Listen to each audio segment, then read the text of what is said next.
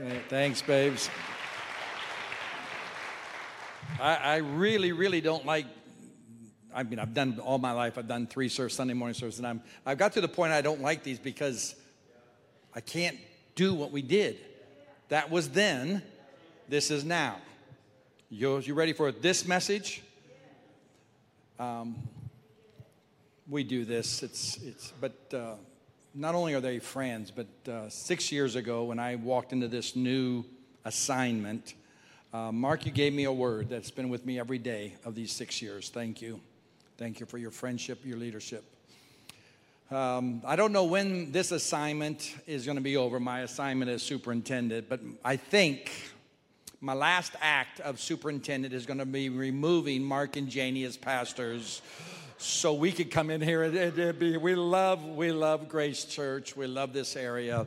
We love all of you guys. Just kidding. Kinda. New seasons demand new anointings. In Ecclesiastes chapter 3, we read that amazing thing. For everything, there is a time and a... You know, I have 6 grandkids. All of us grandparents think we have the best grandkids in the world. We don't, but we want to talk about it. And but there are just times that the best of the grandkids do things that we as grandparents wonder, what's with our kids? Why aren't they raising them the way we raised you? And then I got watching that it's amazing how cute it is for a little one to do something. We have basically 12, 10, 8, 4, 2 newborn. And as they go through these seasons, they change. And what was cute as a 2-year-old is not so cute as a 12-year-old. And it's not even cool at a 22-year-old. And when the adults do it, it's absolutely obnoxious. Why? Because different seasons demand new anointings, new growth, new patterns. And we are so thankful for where Grace Church has come and where you are. But I'm here to tell you, you have not arrived. You have not come to the point where we stand before God and he says, well done, all's good, just relax and coast till the end comes. What he would say is, well done, you really started well, you're moving through the beginning, but there's so much more. And we believe that. It's not just sermons, it's not just preacher talk. We believe that the greater days have to be ahead of us, not behind us. Our dreams have to be bigger than our memories because God still wants to do something. I've not lived the entire time of the creation, but all I know that in my spirit, we have to be in one of the most unique times that the world has ever experienced. There's negativity, there's frustrations, there's anger everywhere, even in the church. I make the mistake of just opening up to see if there was a note, and it's not, and it's the negativity of both sides of all parts, and we have to come back that God wants us to be the voice of love and a voice of grace. Here's my opening thought for you. Most breakthroughs, most miraculous events are not a result of an act of God, this instantaneous miracle, though he does that, but rather breakthroughs usually come through our repeated acts of obedience. That precept upon precept, step upon step, I move in the direction so that I get to the point where God has me and says, now I'm ready to do something for you. God was ready to do something. We're going to go to Joshua 1, my favorite book, which you're in the midst of in this whole, now is the time and the season. He was ready to do something in the life of Joshua and the people of Israel, just like I believe he's ready to do something new in the life of our pastors and this church. He's going to give them, say give. They're not going to earn it. It's going to be a gift. He's going to give them the territory that he promised Abraham, Isaac, and Jacob. I want you to catch that. Joshua is about to enter into the promise of 4 generations before. That means that what we do today will affect our great-grandkids.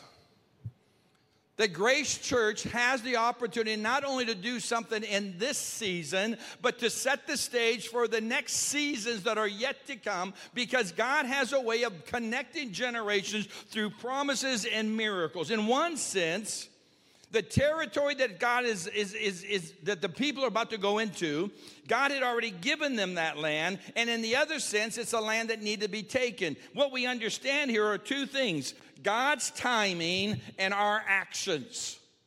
That miracles occur when God says now's the time, and the people respond to that which God is calling them to. God has done a lot of great things because the people, I love that fellowship. And yet I also believe that there are many churches missing out today because God's time has come and the people aren't ready to move. As we've traveled across this state, as I travel across the nation and the opportunities that God has given me, it's amazing to me how many churches like Grace Church are ready to move forward, and yet how many more are stuck in the past. They're stuck in the past because they have become familiar and comfortable in what they have known, and they're not quite ready to let go to move into what God has in store for them. We all want new territory, new blessing, new anointing, new vision, a new promotion, but most of the times we're not ready to do the change that is required to get there. Say with me, change is required. Change is required. That's what I talk about with my grandkids. As they get older, things begin to change. Our oldest now has responsibilities that the youngest does not have. Why? Because change brings on greater responsibility, greater opportunities, and we begin to see that. It is a proven scientific fact that change is the most feared thing we encounter. We resist it with almost every fiber. I'm a unique person. In my calling, my role, my assignment, I love initiating change. I love coming in and saying, I've heard from God.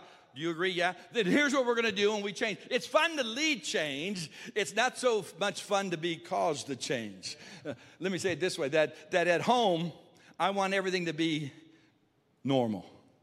One of my great nightmares is that in the middle of the night when Susan can't sleep, and that's a lot of times when she gets up and she does a lot of things, she's going to rearrange the furniture, and I'm going to wake up in the middle of the night when it's still dark, and I'm going to break my toe hitting a piece of furniture that she moved. I come home, and all over the counter is stuff, and I said, what are you doing? I know what she's doing, but I still ask the question, what are you doing? I'm cooking dinner. What are you cooking? And she says, I don't know. Let's see what happens. I don't want that meal. I want what I want. I want the meat and potatoes. I have 5 meals that I could eat all my life. Lasagna is one of those. We had the last. This whole idea of, I like going into a restaurant. Hey, Mr. Ross, do you want number 1 or number 2? I don't want a lot of choices.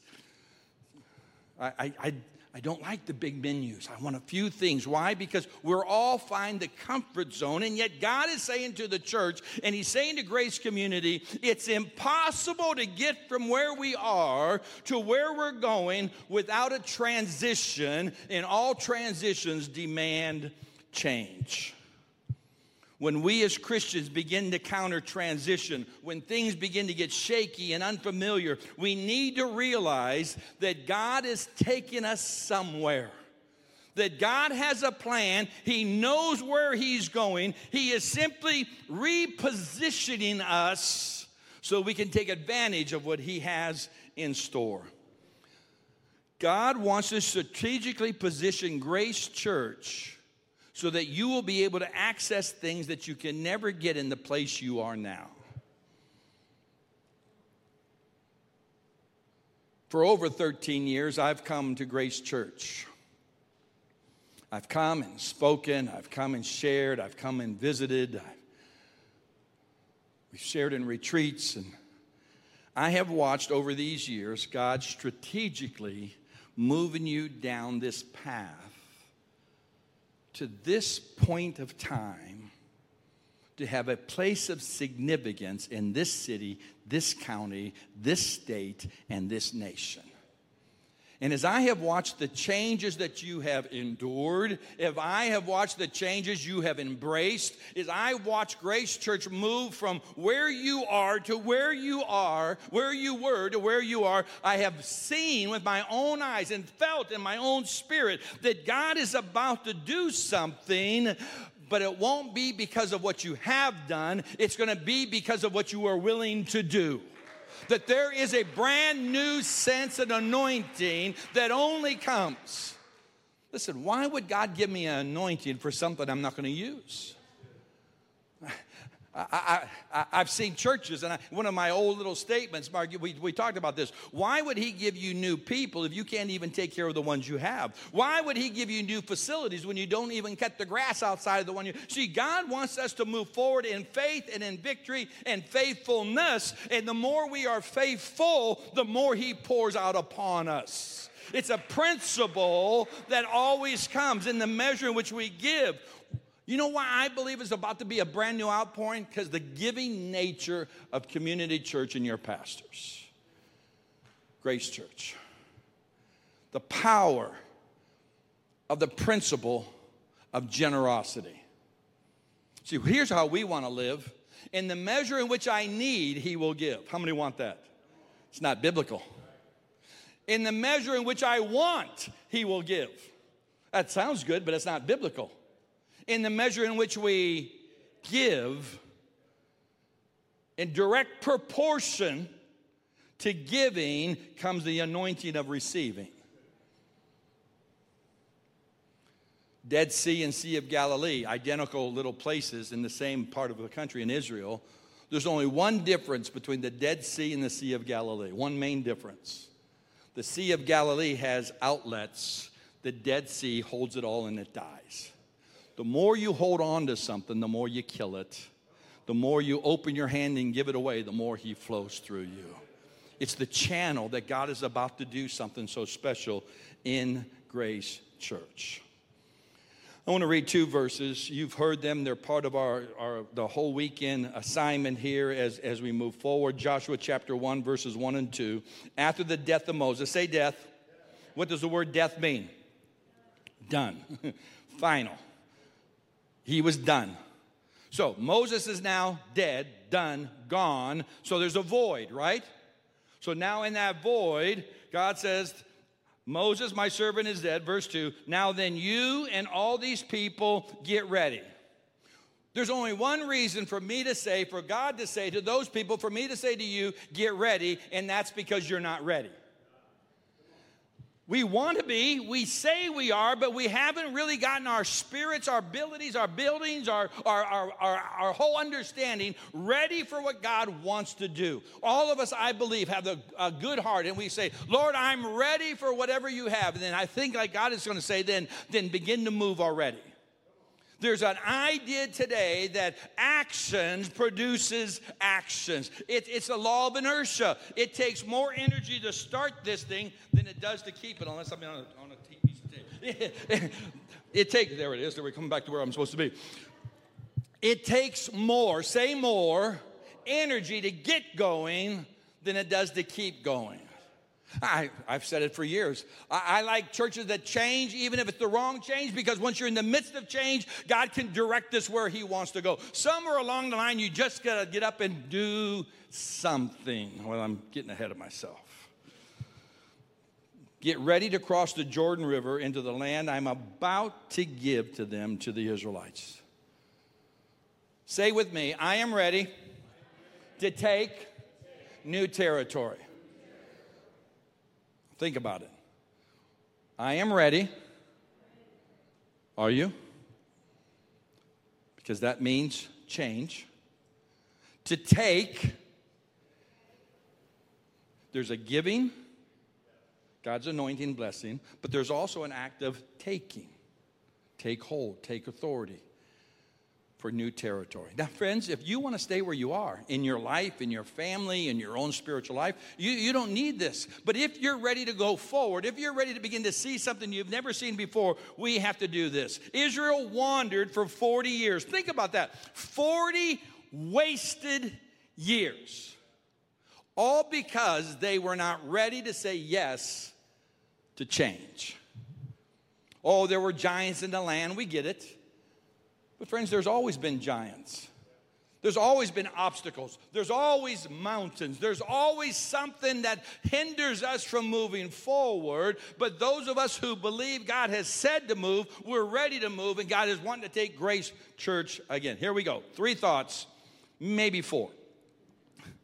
When it comes to the changes necessary to take new territory, say new territory, we need to remember, number 1, that God has a plan. I like that, what we just read in verses 1 and 2. God says, Moses is dead, and I'm not lost. Joshua, I have a plan for you and all these people. A plan. A God-directed idea of where we're about to go. Jeremiah chapter 1, verse 5. Before I was formed in my mother's womb. I like to say it this way. It's the Ross International version, the RIV. It's catching on. It'll be in the bookstores soon. Before I was a twinkle in my daddy's eye. I wonder what that first meeting between my mom and dad was like. I don't know. I wasn't there. But I know what the first glimpse of Susan was like. And in that moment, I saw her, 25 years of age, had been out and doing ministry, and I knew. That's for me. Wow. Before that ever happened, before my mom ever met my dad, before my grandma ever met my grandpa, how far back do you want me to go? God had a plan for Rick Ross. God had a plan for you. He has a plan for every one of us. Before Grace Church ever started, He knew that we would be here at this time, in this season, ready to enter a brand new opportunity to see what God wants to do. It must understand God has a plan. Do you realize that God has never had an aha moment? How many of you struggled with something in school like geometry? And it just didn't make sense, and you tried, and you got help, and you had tutoring, until finally one day the light went on, and we say, oh, now I get it. He's never had that moment. You know that God's never said, wow, I never thought of that. Catch that. I mean, what is normal for you and me, He knows it all. He's created it. Before it ever happens, He knows it. He doesn't cause us to do it, but He understands it. He sees it. God is this great God who's always had a plan, and it always works when we agree to partner with Him. It's very clear that God always doesn't get His way. Every democracy, every election has not gone the way God wants it. Here's one quick example. All the people around Israel had kings, and they wanted a king. Say, hey, give us a king. You don't really, God said, you don't want a king. Trust me, they're idiots. You don't want a king. They're going to take your kids. They're going to put them in service. They're going to make, you don't want to, yes, we do. Everybody else has a king, and we want a king. So He gives them a king, and they regret it. Why? Because we sometimes get into our ideas of what is going to be best, and we forget that God knows all. Here's a simple thought.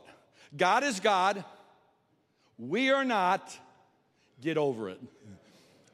One of these days, we're going to understand that whole principle. I mean, growing up, we were trying to help this. So back in the days before I knew any better, I'd say things like this. We had the 2 kids, and Susan and I are going, and they're always wanting to know something else. I said, we're going to be a democracy. In the Ross family, we're a democracy. Derek, you have a vote. Carissa, you have a vote. Susan, you have 3 votes. Her vote outweighed their votes. And I have 6 votes. I outweigh all of you guys. So we had this understanding of this democracy, and we get to understand that what we really do need to know is God has a plan. How many believe that? For your life, for your family, for this church. Do you believe that? I do. I believe with all of my heart that He already has it figured out, and it's the best possible. The problem is I'm not always ready to submit to it. And today, God is saying, getting ready for new territory, we the people, Joshua and all the people, get ready, because I'm about to do something that's literally going to blow your minds. But it's going to be so different, you're going to have a hard time grasping it. And for 40 years, the people missed it because they weren't ready to say yes at that time. God doesn't need us to understand every step of the journey. He simply needs us to trust him as we take the next step.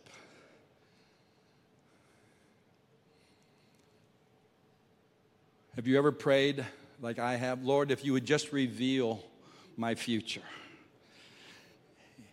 And if we're really listening, he'll say this: you can't handle the truth. My favorite line in my old movies. The truth, you want the truth. You can't. It is so big and so powerful that he says, I'm just going to help you take the next step. The Bible speaks of God's word, which represents God's guidance, as a lamp unto our feet, a light for our path. I didn't bring my cell phone up, but have you ever been in a dark place and you had your cell phone and you put the flashlight on? It's pretty cool, but you don't see everything. But it's enough to get you to the light switch that you can now flip on and have the revelation of what's in the room. I think God has given us the flashlight. But the fullness of the picture is in his hands. Today, he's wanting us to take the next step. Second thing I want you to see here is when it comes to the changes necessary to take new territory, say new territory, we must remember that God not only has a plan, but he has a promise. I love this, verses 3, 4, and 5. I will give you, say give, every place you set your foot, as I promised Moses. Your territory will extend from the desert, physical, geographical, there's also spiritual, but the physical, desert to Lebanon, the great river, the Euphrates, all the Hittite country, all the way down to the, what he's saying is I will give you in North Carolina from the mountains to the ocean. I'll give you it all. As I was with Moses, connecting with the former generation, so I be with you. I will never leave you nor forsake you. Navigating a new season without God is frightening. Living in this world today, you need to remember this. You need to understand this. Living in the world that we live in is very frightening, and that's why the people are going crazy, because they have no sense of stability. They have no idea of the real future, and all they're doing is responding to the immediate crisis, and that is difficult for anybody. But taking this life as an adventure with God is nothing more than an exciting trip. We love Branson. We've been going there for years.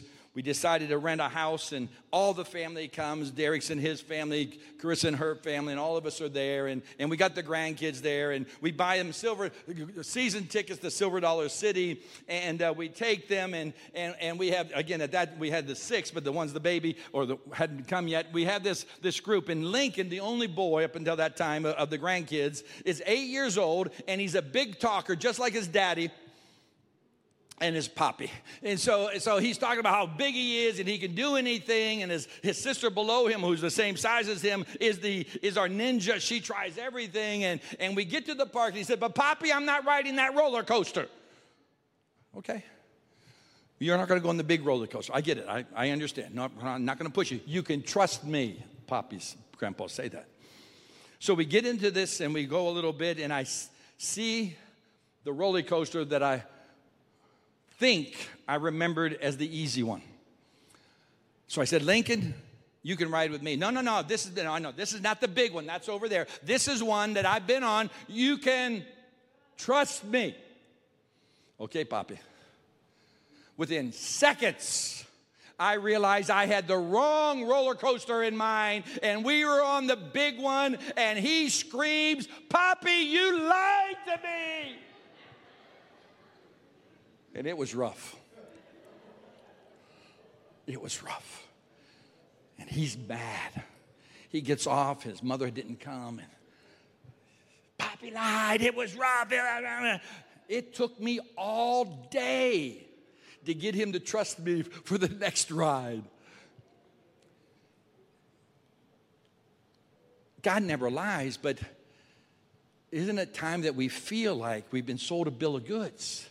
that this life was supposed to be easy. This life was supposed to be good. And we thought that when I accepted Christ as my Savior, all my problems would go away. And no one told us that the problems don't go away. They get bigger. But we have someone in our court, someone in our land who can help us, take us, and take us through this, that He will always be there. He'll never forsake us. That's the power of this partnership. The promise that God is with us. I need some help. Yes, sir. Your name? Jamie? Come right to the middle. I pick you because your head looks like pastor's head, so you just face the people. There you go. So now, Jamie, in the seriousness of this moment, this is the altar place. The Bible refers to the altar as the place of sacrifice, the place where God meets with His people. Now we have the Holy Spirit. They didn't in the Old Testament, so they would go into, and sometimes even the Holy of Holies would only be once a year and only the high priest. It's a very important part. Not only is that, but it's right below the pulpit where pastor's spit comes as he's preaching. So you have all of that shining all on you. So you're anointed and you're blessed. And what I want to do is show an example of what I'm talking about, this promise. The Bible says that God said to Joshua and for all the people, every step you take, I will give you. Now, we're talking about new territory. We're talking about the physical territory of Hickory, the counties, the state, Cherokee, the world, your impact. And He says, every place you set your feet in new territory, I'm going to give you. Remember, I'm going to always be with you. So wherever you go, I will give it to you because you can trust me, right? How many believe, Jimmy, you're ready to take on that new anointing? How many are ready for Him to represent you and take that anointing? Thanks, Jamie. So God says every new step, every new place you go. Jamie, come back. You failed. How many know what he just did? You guys, you were in the first service. How many know what he did? What did he do? He went right back to the same spot, the same way he came up here. Isn't that what all of us do in the spiritual life? God comes, we hear the message from the pastor, we have a new anointing, we have new season, and we're going to go take the world, but we tend to go right back to the same place.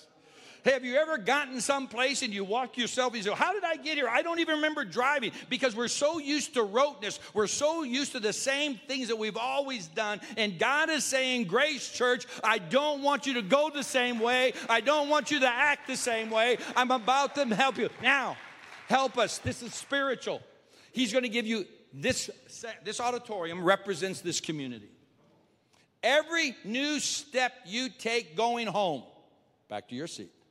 Every new place represents the new territory that God's going to give Grace Church. It all depends on you. You ready? Head on back. Watch them. There you go. Come on. I love it. Come on. Now you're understanding. No, keep on going. I'm not going to give him the microphone. All the way back.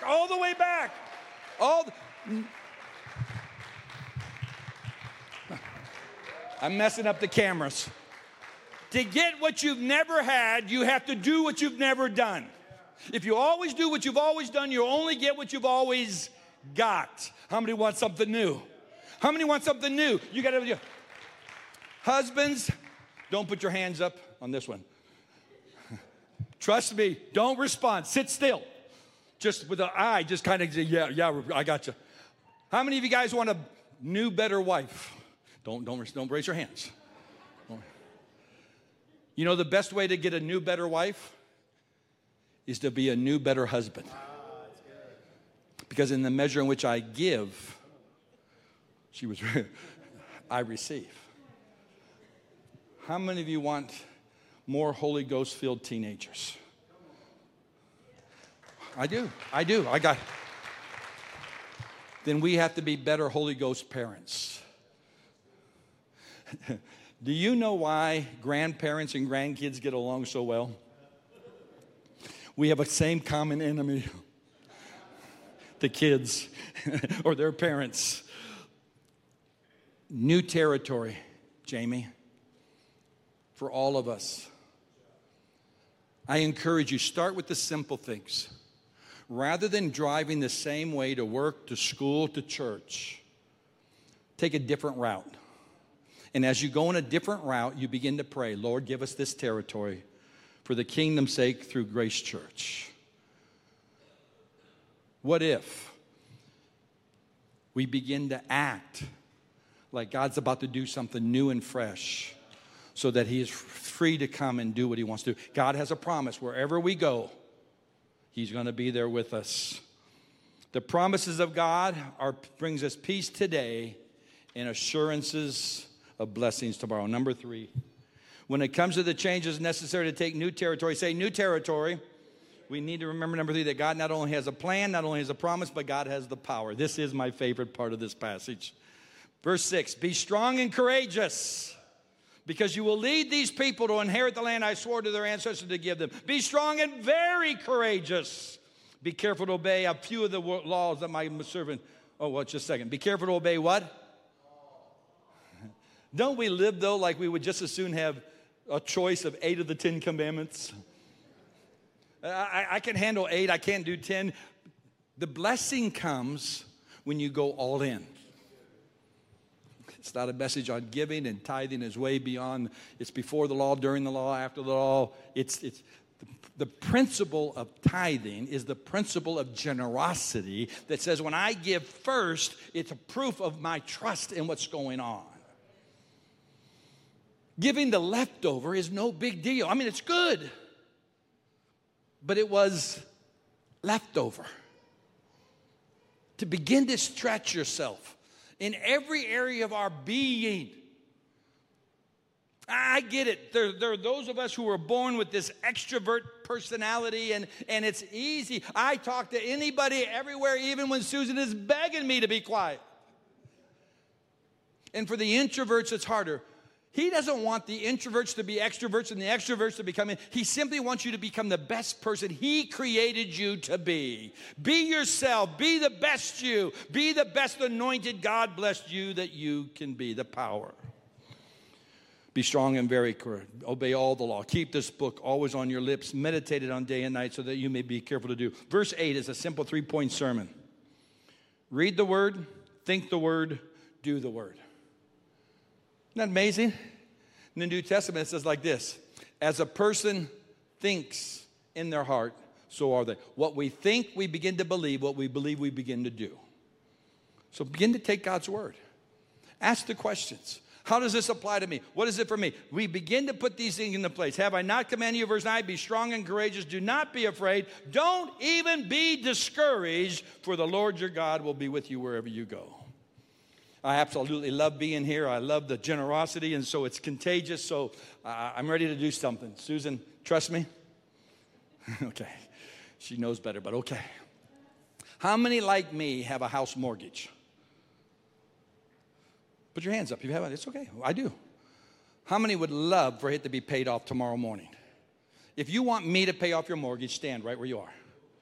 If you're going to stand. If you want me to pay off your mortgage, stand. Plan, promise, power. Now, if you have one and you're not standing, God bless you in your debt. How many would meet me at Charlotte, Wells Fargo, where I have an account tomorrow morning at 9 o'clock? You drive down and meet me at 9 o'clock. Okay, if you don't want to drive, sit down. But if you're ready to have it, stand up. Don't quit so easily, sir. Come on, it's... How many would drive to Columbus, Ohio to meet me at my home...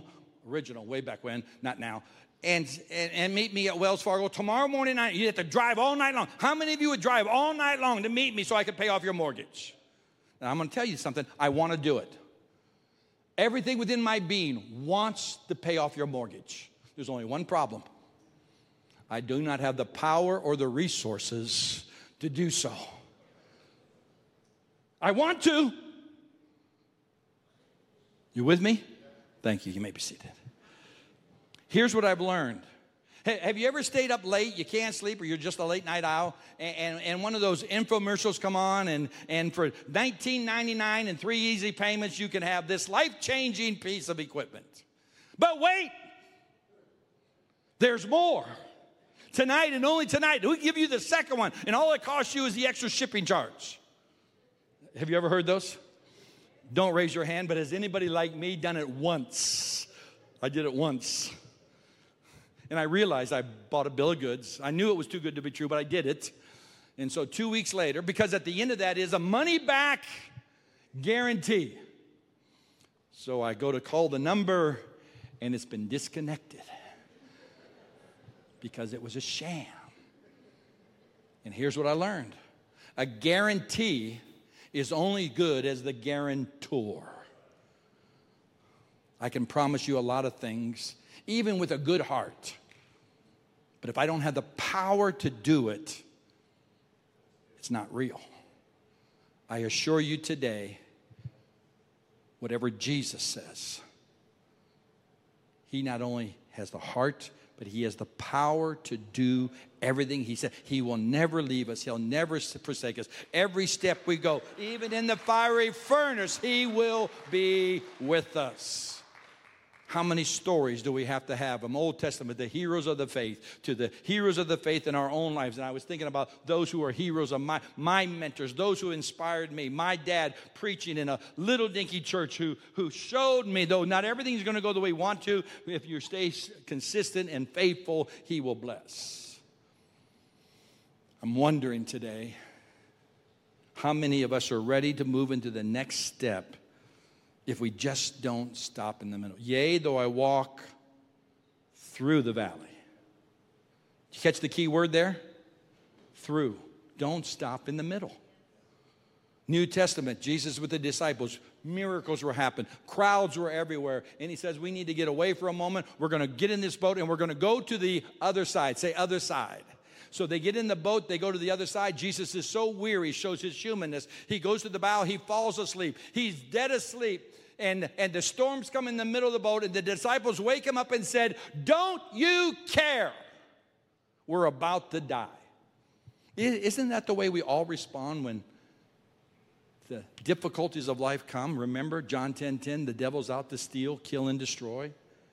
He's doing everything he can to get you, our minds, our...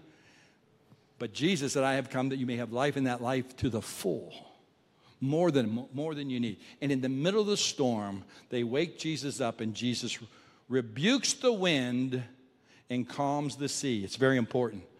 We tend to rebuke the sea when the sea was simply responding to the demonic forces of the wind. We wrestle not against flesh and blood. Your enemy is not your spouse, not your kids, not your pastor, not fellow church members.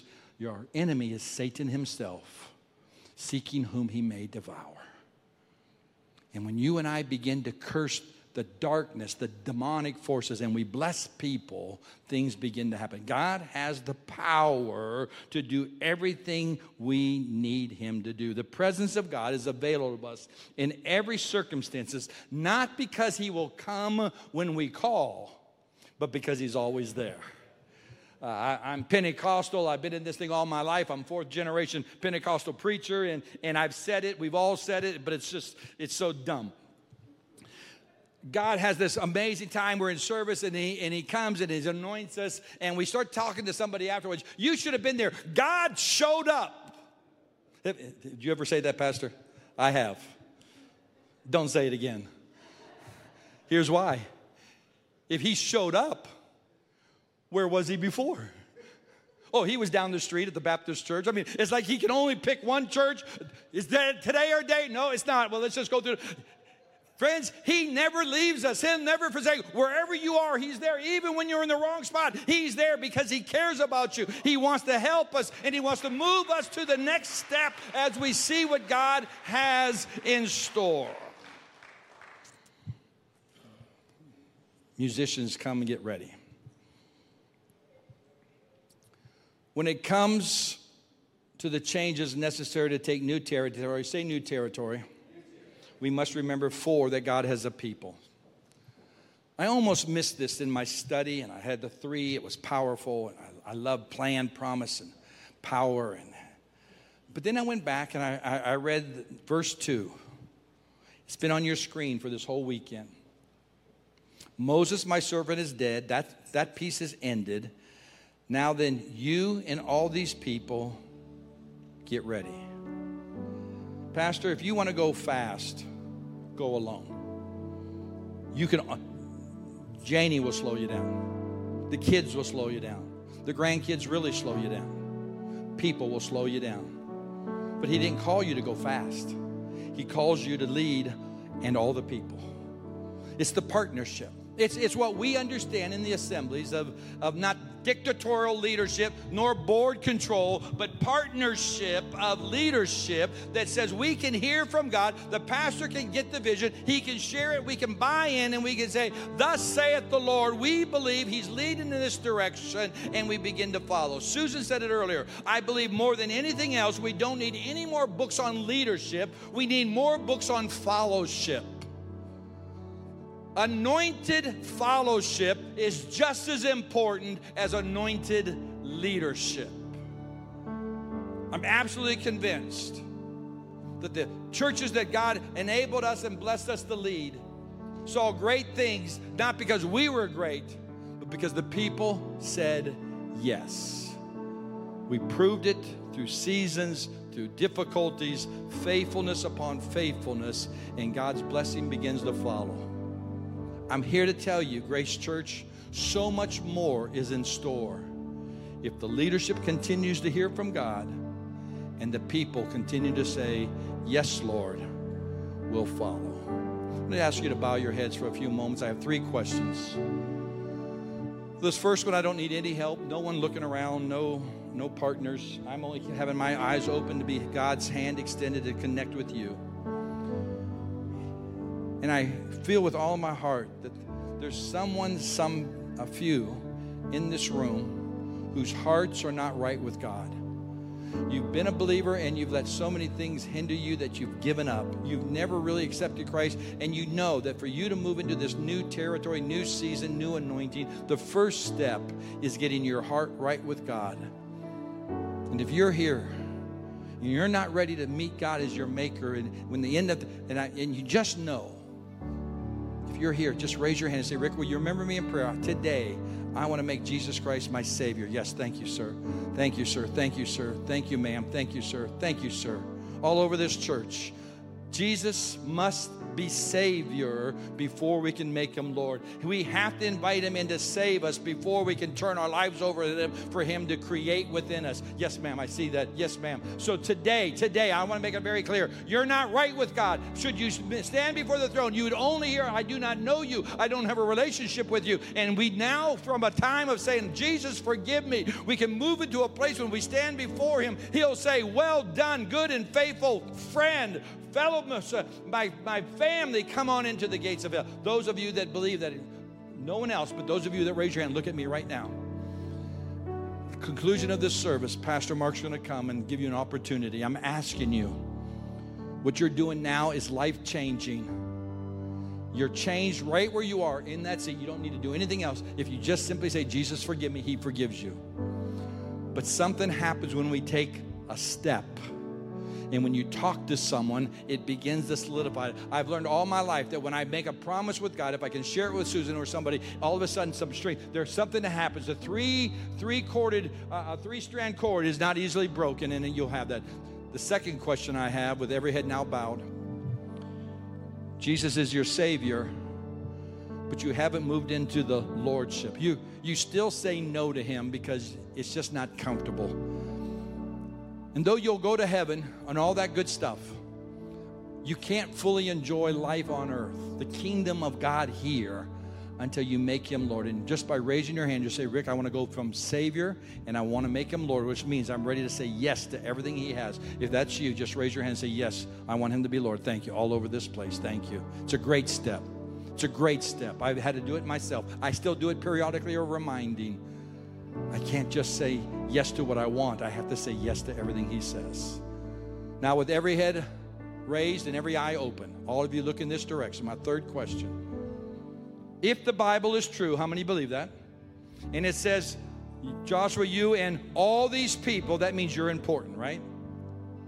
If you're ready to make a declaration to say to pastor, to the spiritual leaders of this church, to the entire group, and to one another, we're ready to take new territory. Stand with me as the worship team comes to lead us. Pastor Mark will be back. If you're set to say, yes, Lord, I'm ready to move, then stand with us as we worship God for this last time.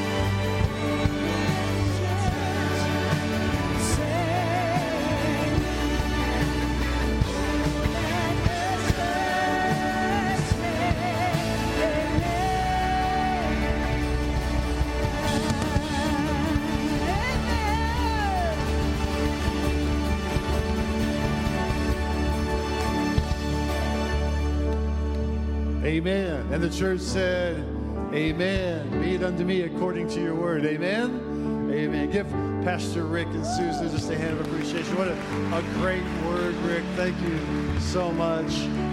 Two things very quickly. One of my favorite scripture in Joshua is the 14th chapter. When Joshua looks at Hebron and says, that's my mountain. And he says, I'm 85 years old, yet I'm still as young and strong as I was when that mountain was promised to me. I've always been twisted on that scripture just a little bit. How can an 85-year-old man be as strong and young as he was when he was 40? Let me tell you this, what the Lord showed me just while we were worshiping and while Rick was preaching. Sometimes God will preserve you while he's performing the promise. And that's what God was doing to Caleb. He was performing. See, we have a way sometimes of getting ahead of God rather than waiting on God in our obedience, like Rick said. And we are going to take new territory. We are going to take new land. We just have to be careful that we don't do it in our time, but we do it in God's time. And sometimes we say, well, if I don't do it now, it'll never get done. That's not God-like thinking. And Caleb was being preserved by God while he was waiting to take. The promise wasn't, so someone is deterring you from taking your promise. You keep waiting on God because God's going to preserve you while he's performing the promise for you. So if you're here today and you gave your heart to the Lord for the first time, come see me after service. We want to give you a Bible. We want to give you some Next Steps idea. We want to get you in a Bible study. And I'm so thankful for people who are willing to let their lives be transformed by the power of the Holy Spirit and the love of Jesus Christ. So God bless you. Let's pray and thank you for coming out. Thank you guys for coming out. It was just an incredible word. Thank you, worship team, for your weekend of service. Father, we love you. We bless you. We thank you for the great folks here, the people watching and listening online. And pray continue to fill them full of your love and power and grace. Bless Rick and Susan as they travel yet again this afternoon to more places to share your good news. Bless them as leaders and co-laborers in Christ. Bless our church, Grace Church. Let them be the love of their community, their neighborhood, their workplaces this week. Let them show you off, Father, and bring you glory, honor, praise, and thanksgiving. Let this week be their best week yet. In Jesus' name we pray. And the church said with a shout of praise, amen. Give the Lord a shout. God bless you. We love you. See you next week. Thank you for joining us for today's service. If God is impacting your life through this ministry, join us in reaching others by investing today. You can give at www.gracechurch.tv/give or by downloading the app and select Give. We can't wait to see you next week.